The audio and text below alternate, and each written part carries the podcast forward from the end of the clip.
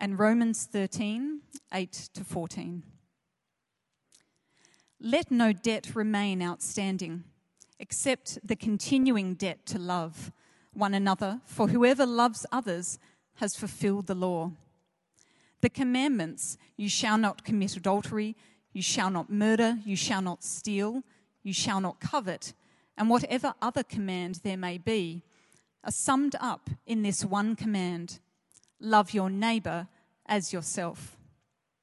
Love does no harm to a neighbour, therefore, love is the fulfilment of the law. And do this, understanding the present time. The hour has already come for you to wake up from your slumber, because our salvation is nearer now than when we first believed. The night is nearly over, the day is almost here. So let us put aside the deeds of darkness and put on the armour of light. Let us behave decently, as in the daytime, not in carousing and drunkenness, not in sexual immorality and debauchery, not in dissension and jealousy. Rather, clothe yourselves with the Lord Jesus Christ and do not think about how to gratify the desires of the flesh. That's a mystery to me. While he does that, um, lovely to get together 4 p.m. and 6 p.m. Uh, we knew that ahead of some glorious services tomorrow, both here and at St. Philip's, um, we suspected that a combined one would work for us, uh, both this week and next week. Um, uh, this is Craig's last evening church here in this building. This building. Got 9.30 next week here in this building, so, you know, if you want to catch that, that's a little moment. Um, but next week, Craig will be uh, giving uh, the message up at St. Philip's at 5 o'clock. So tell your friends all that, and um, that'd be worthwhile doing. And it is worth saying that tomorrow, Christmas Eve and Christmas Day, they are just gorgeous services, really. I mean, Craig will tell you about them, I presume, at the end, but um, if I can put it this way, it's a free kick to your neighbours and family members, you know, because it's carols and it's a lot of joy. And we work hard at it. So, um, at, well, quite frankly, Andy Bell's worked hard at it. People always say to ministers, oh, it must be a busy time of year. I say, it's a busy time for the music guy.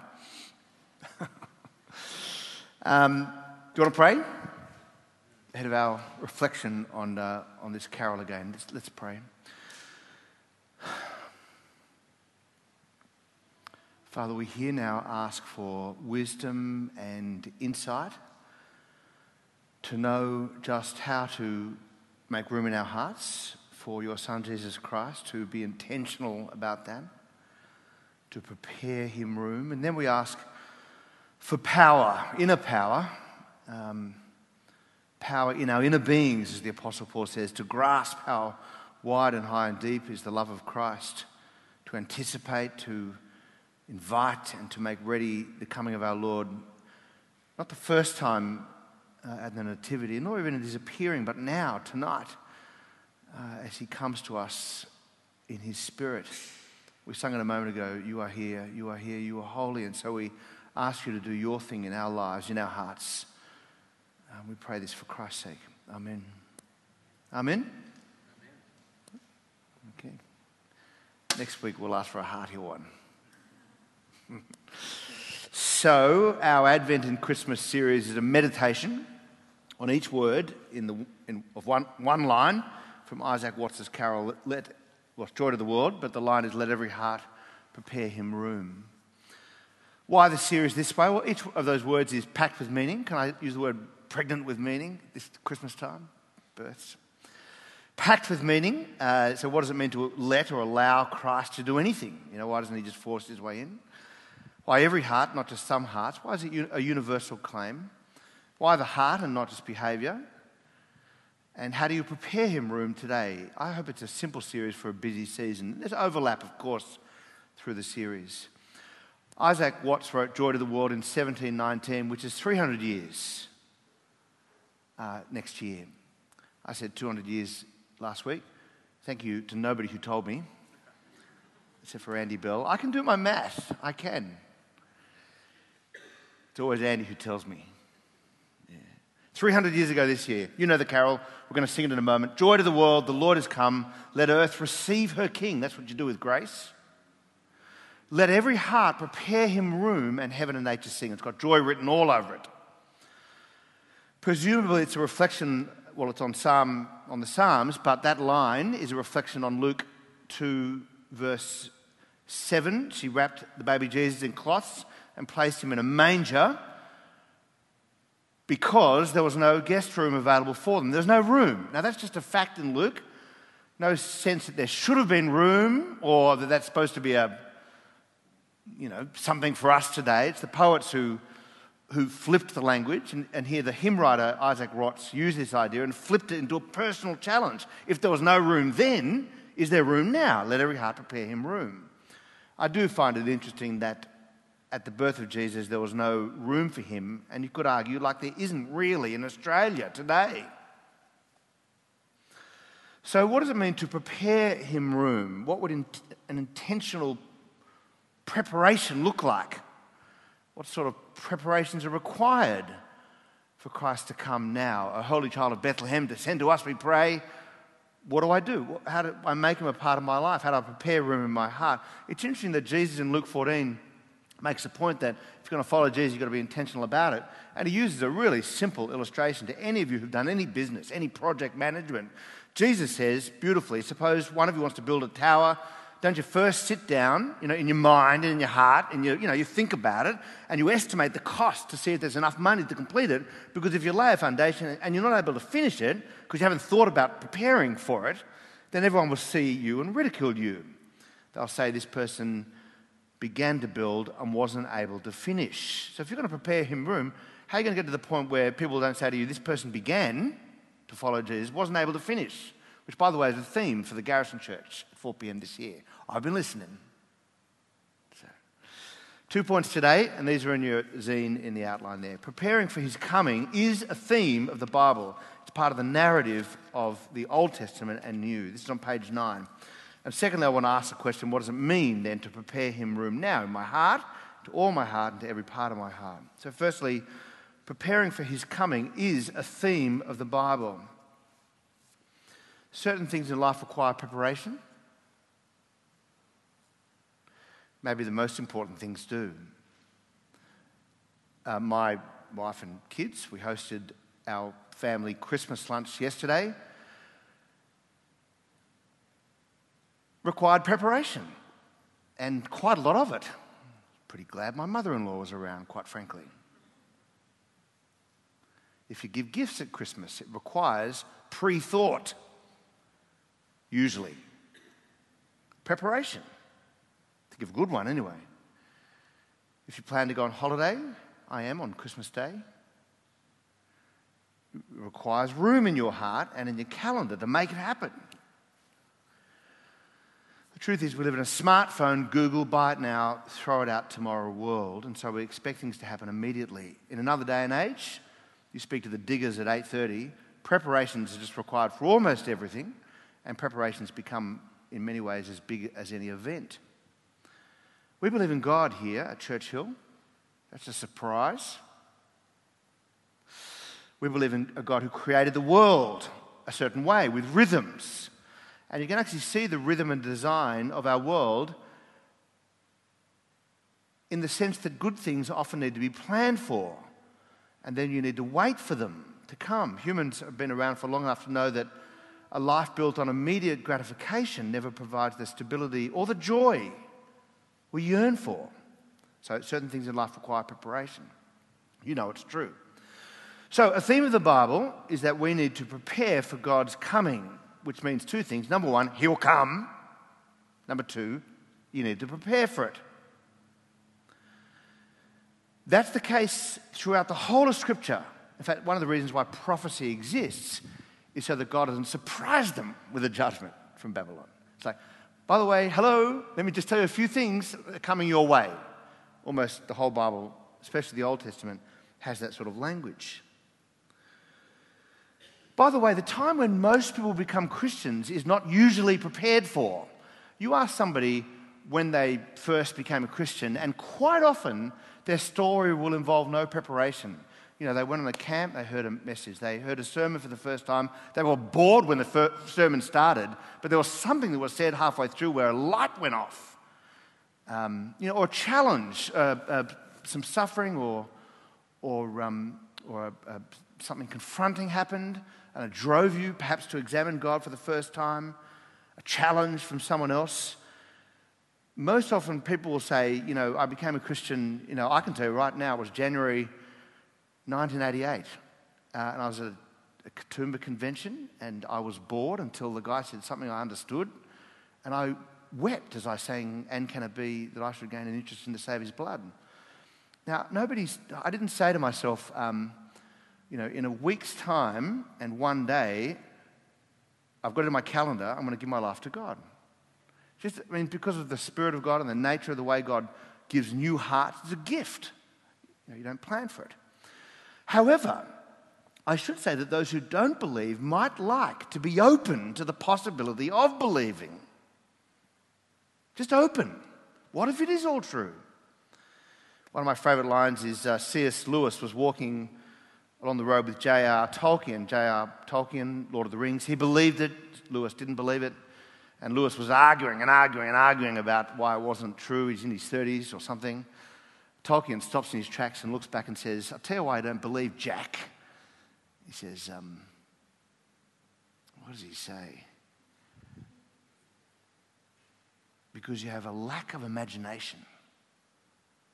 Your inability to believe stems from a, a failure of imagination on your part. Not that Tolkien was saying to Lewis that it, it's about imaginary friends, not at all, but rather, you can't imagine for a moment that you're wrong about God and that what is said in scriptures might be right. You can't step aside from yourself for a moment and say, What if it is all true? It's exactly what C.S. Lewis did and gave his life to Christ, the most dejected convert in all of England. So British. Those who don't believe might like to be open to believing, and those who do believe, those who have this new heart, need to be prepared for the challenges. That's exactly what happens in the narrative of the Bible. Some examples in the Old Testament of the promise of his coming and the call to be prepared for it. My favourite, if you've been around for long enough, is Isaiah 35, verse 3. I use it every time at Christmas. Strengthen the feeble hands, steady the knees that give way Say to those with fearful hearts, Be strong, do not fear, your God will come. There's a promise. He will come to save you. Or classic, Isaiah 40, Comfort, comfort my people, says your God. Speak tenderly to Jerusalem. Tell her the sin has been paid for. We just sung that a moment ago. And then you get this voice of one calling in the wilderness, prepare the way for the Lord. Make straight in the desert a highway for our God. So your God, your God will come, and he will send a messenger beforehand who will speak, call in the wilderness, just so you'll be all prepared. The messenger means that you won't be surprised. That's in Malachi chapter 3. Uh, 400 years before Jesus comes, God says, I will send my messenger who will prepare the way before me, before me when I come, and then suddenly the Lord you are seeking will come to his temple. You think about that. Now put that in your pipe and smoke it. The messenger of the covenant, whom you desire, the one you desire, will come, says the Lord Almighty. And the next chapter in Malachi see, I will send the prophet Elijah to you before that great and dreadful day of the Lord comes, and he will turn the hearts of the parents to their children and the disobedient to the righteous. God sent Elijah ahead of his arrival in the figure of John the Baptist, you see. And while a baby, uh, his father Zechariah held little John the Baptist, in the, I presume, in the crook of his arm, and by the power of the Holy Spirit, he looks at John and says, You, my child, will be called a prophet of the Most High. We just read it a moment ago, for you will go on before the Lord to prepare the way for him, Malachi, to give his people the knowledge of salvation via the forgiveness of sins, because that's the only way you have knowledge of salvation, because of, and here's this dawn language, because of the tender mercy of our God, by which the rising sun will come to us from heaven to shine on those living in darkness and in the shadow of death, to guide our feet into the path of peace. And John the Baptist grew, became strong in spirit, and he lived in the wilderness until he appeared publicly to Israel to prepare people for the coming of the Lord. And you want to know what John the Baptist's basic message was? You ready? It was just get ready. God is about to arrive. Get ready. Something huge is happening, and you don't know what it is. I met a future king a couple of years ago, um, the Duke and Duchess of Cambridge, William and Kate. It required some preparation. You know, I got a suit all lined up. Of course, the morning of, I matched the wrong pants with the wrong suit coat. I'm hoping he, I'm hoping he didn't notice. a friend of mine um, required some, not, yeah, not much preparation. A friend of mine went to school in the United Kingdom, and uh, one particular day, the Queen was coming to his school. You know what they say about the Queen? Wherever she goes, you know this one? Wherever she goes, she smells fresh paint.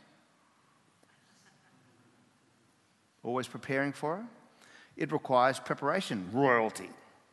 My friend on the morning uh, was doing the thing that teenagers do, wandering around in places that he shouldn't be wandering, and he went upstairs to the bathroom he normally goes to, which is a foul toilet, you know, a little privacy. I get that. But on that day, that particular foul student toilet, uh, which they thought no one would enter, was actually done up in preparations for Her Royal Highness, Your Majesty. The bathroom had been done up, repainted, brand new toilet with the royal seal, and the whole place filled with flowers. He walks in. Nobody was there, you should know. But who knew the preparations you make for royalty? Question How do you prepare God room? Because he don't care about fresh paint, new bathrooms, flowers. John the Baptist said, clean up your life. Stop stuffing people around. Stop taking advantage of others. It's time, he said, not to be curved in on self, but rather to be curved outward to others and upward to God. He, wa- he warned them of the coming judgment.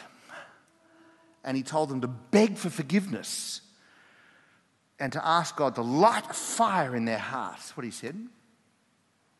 It's all in Luke 3, by the way. Look it up. Look it up.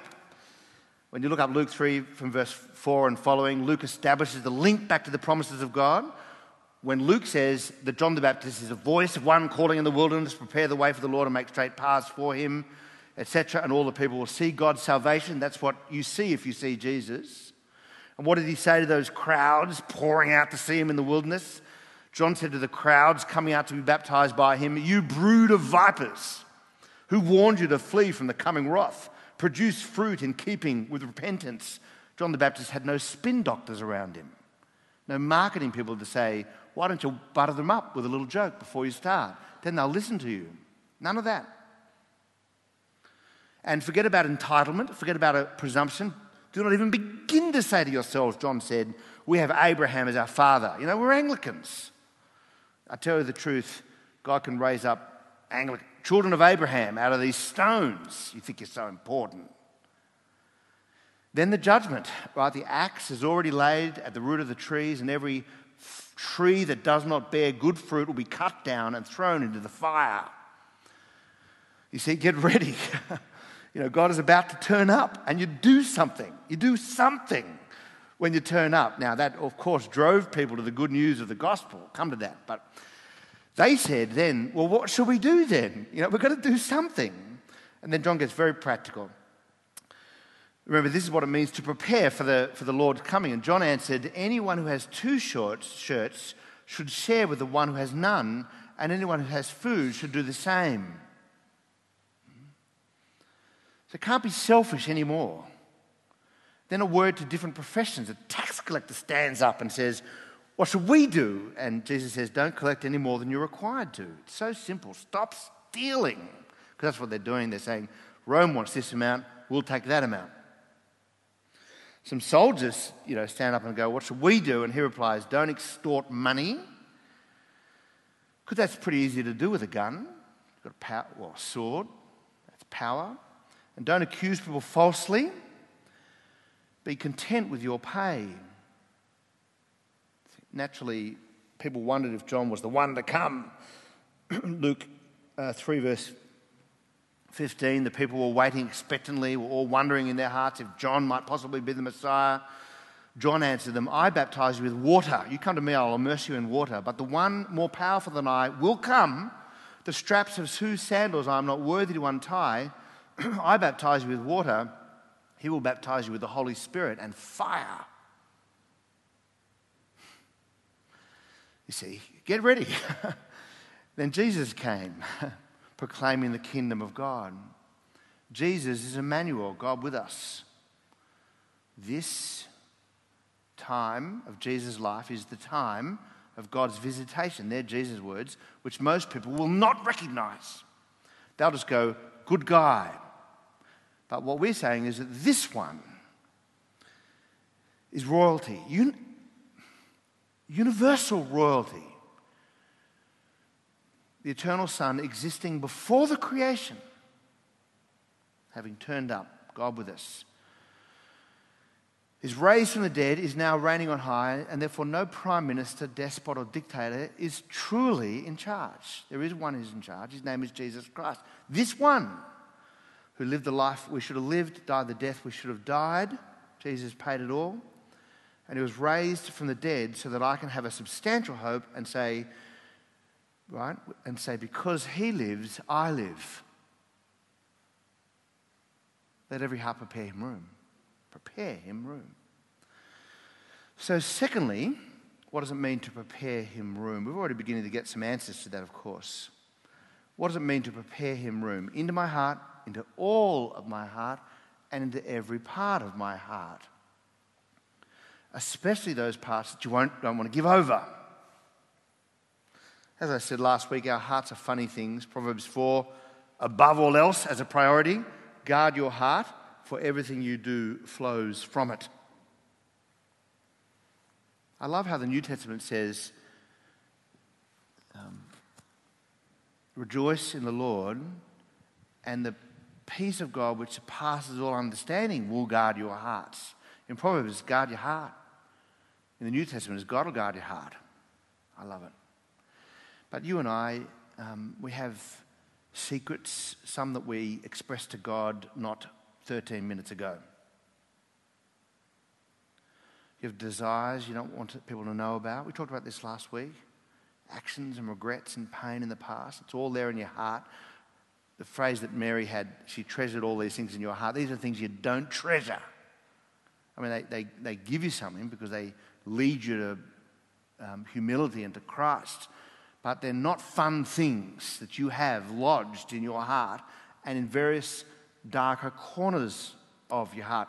There are parts of your heart that you're happy to see, and to the extent that you can take a photograph of you happy um, and content, you'll Instagram that, no problem. Gives people a glimpse, perhaps into the heart. But there are parts of your heart that you hope no one will see, not even a significant other or a person you love. The fears, the desires, the fantasies, the hatred, the pride what would it mean to give or to prepare room in your hearts in, in those parts of your heart?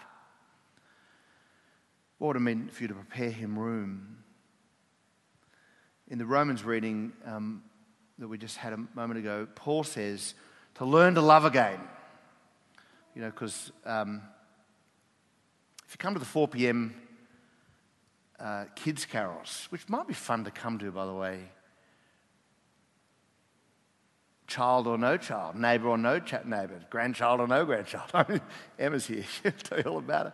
There's going to be some beautiful reflections on heart size, small and big.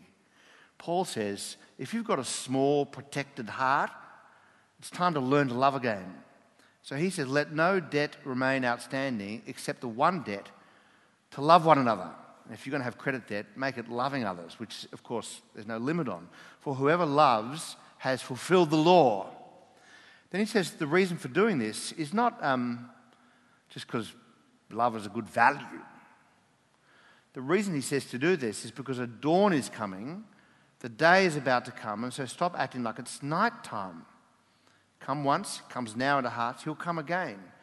So the Apostle Paul says, and do this, love one another, understanding the present time, the hour has already come for you to wake up from your slumber. By the way, when I was 18, this, that's the sort of word I would have listened to. I would have gone, I think that might be for me. It's, it's time to wake up from your slumber because our salvation is nearer now than when we first believed.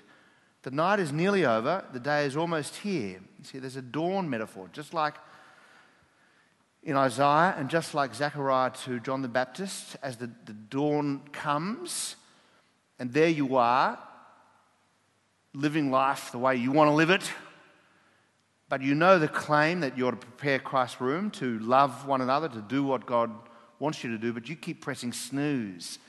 You keep snooze and then snooze again. I'll put it off. I won't put off becoming a Christian, I'm here, but I'll put off these parts of my heart. And the Apostle Paul says, No, no, the night is nearly over, the day is almost here, so let us put aside the deeds of darkness, the stuff you do in secret, and put on the armor of light. And then he gets practical in verse 13. It will mean not doing drunkenness, it will mean not doing porn, porneia, which is the Greek word for all sexual immorality. It means don't do jealousy, there's something in the heart. Don't do dissension, you know, um, you're on my side, you're not really. Let's drag you to me, alienate this person over here. Done with groups. Rather, the apostle says, clothe yourselves with the Lord Jesus Christ and do not think about how to gratify the desires of the flesh. In other words, you won't just do whatever you want to do. In other words, wake up from your slumber, stop pressing snooze, and make your bed. By the way, I'm not talking literally, although literally, feel free to do so. I'm saying spiritually, make your bed, um, get your house in order.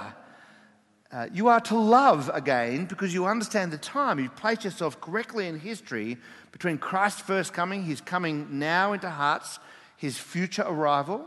You know what God has done in the past, what he's doing now in human hearts, and what he will do in the future. And so you are wide awake to God, ready to live as in the daytime, and you've got room then in your heart for him. So, to those who are woke, uh, it's time to do five things in conclusion. Here we go five things. If you're writing notes, pray, open something, anticipate another thing, identify and recall. Let me just go through those. Pray first.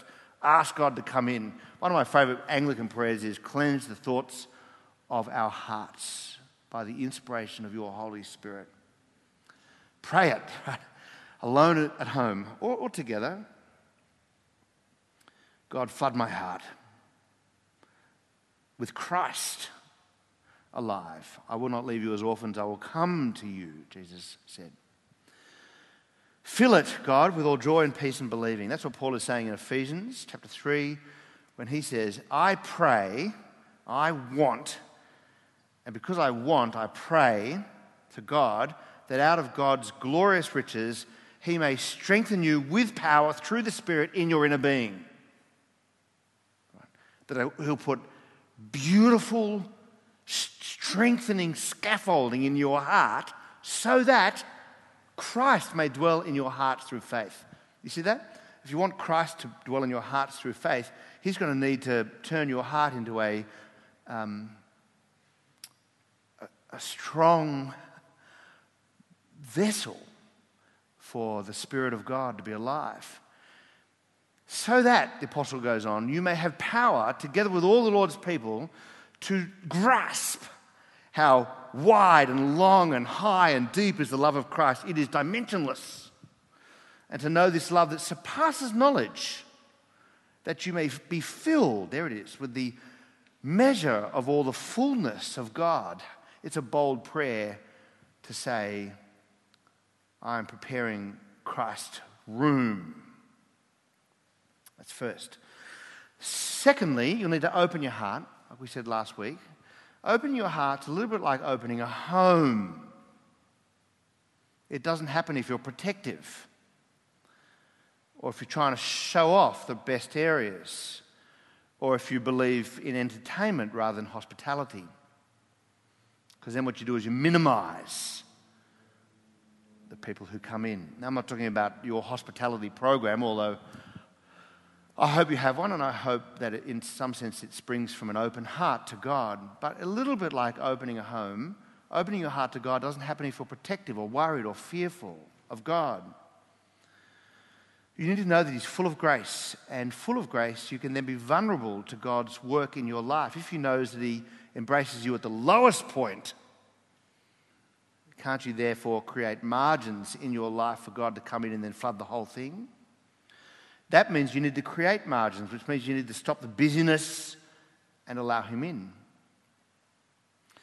Third, after opening your heart, third, anticipate His work in your heart over time. Expect it, want it, look forward to it, but be realistic about change over time. That fear, the anxiety, the addiction, that sin that won't go away, you need to never stop believing that He can change you the language that God, another language that God uses for his work in your life is fruit, and fruit takes time, and sunlight and water, nurturing. Fourth, so what have we got so far? Pray, open your heart. Thirdly, anticipate his work. Fourth, identify those areas that need work. I think we might be talking a little bit more about this next week, uh, next Sunday. But in John's world, preparing for Christ's first coming meant that tax collectors needed to identify the specific things. I skim money off the top. The soldiers knew they had specific problems. You know, they could bully people uh, with, with, with power. They had personal problems. There were also social evils, right and left side. Personal problems, social evils. But in the end, they're all connected to the heart. So, what does it mean to prepare him room if, for example, You're a judgmental person. What would it mean for grace to flood your heart? What would it mean to prepare him room if you were a fearful person? You know, um, somebody once told me this. When a spider enters the room and everyone can see it, it the spider fills the room. Everyone, no one sits there going, um, oh yeah, there's a spider, but um, can you grab me a drink? That's the way fears work. You know, they walk in and it's actually quite small, and for another person, they could just squat it with a shoe, you know, I mean, or, but for you, it fills the room. What does it mean if fears fill your heart, but you want to prepare Christ's room? Or what does it mean if you're a person with an addiction? That's going to take some time you know, the mind is wired and, and habits form the mind and create addictions that are, that are difficult to supersede or replace. I'm not speaking here as a psychologist, and there are psychologists in the room. I'd love your reflections on this, or listen to the series on um, a messy faith from uh, in the, the, I'm not speaking about that, but I'm saying, what does it mean if I, if I want him to rewire my heart?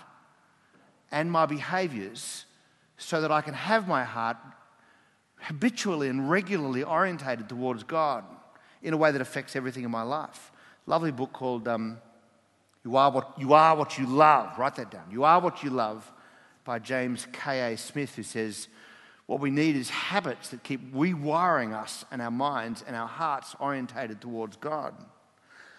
What does it mean if you're a businesswoman with power? Or a gentleman at work who's been wronged? What does it mean if you're a mum that's got nothing left in the tank or a dad that feel, doesn't feel appreciated? And I guess in the end, it's all the same. It's make me like Jesus Christ. If he comes, you prepare room for him, and he comes into your heart, then he molds your heart. You look more like him. And if you say, Well, I don't, why, why do I want my life to look like Jesus' life? Well, my recommendation is read a gospel. Just read a gospel and be enamored once again to the life of Jesus Christ. Fifth and finally, recall his work for you. Recall his work for you. Remember it. Remembering is a beautiful habit. Remembering takes an event in the past, makes it alive in the heart, in the present, for the future, for the sake of the future. Listen to me. Recall the work of God. He has made promises that are astounding. I'll give an example. In Isaiah 25, there, God says, He's prepared something for you. And if He's prepared something for you, can you prepare room for Him? In Isaiah 25, the prophet says, On this mountain in Jerusalem, the Lord Almighty will prepare something a feast of rich foods for all people, a banquet of aged wine, the best of meats and the finest of wines. I sort of hope that's what my meal last night looked like for my family. But here's the Lord Almighty doing something to prepare for you a feast. Jesus spoke about the kingdom of God as a great banquet. But this banquet promised in Isaiah 25 will be a funeral, yes. A funeral for death itself. Therefore, the only funeral with pure joy. On this mountain in Jerusalem, God will destroy the shroud that enfolds all the peoples, a sheet that covers all nations. He will swallow up death forever. There's that dawn language that we're waiting for. And he did this by sending his own son to live and to die. That took preparation, promises made over thousands of years.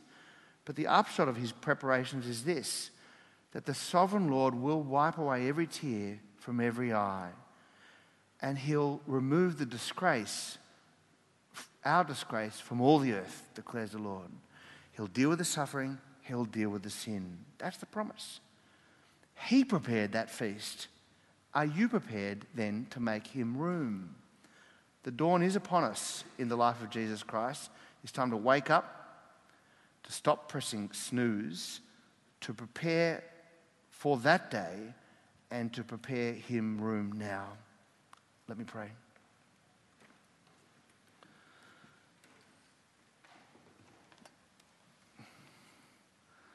Father, we um, say, along with Isaac uh, Watts, we say, Joy to the world, the Lord has come.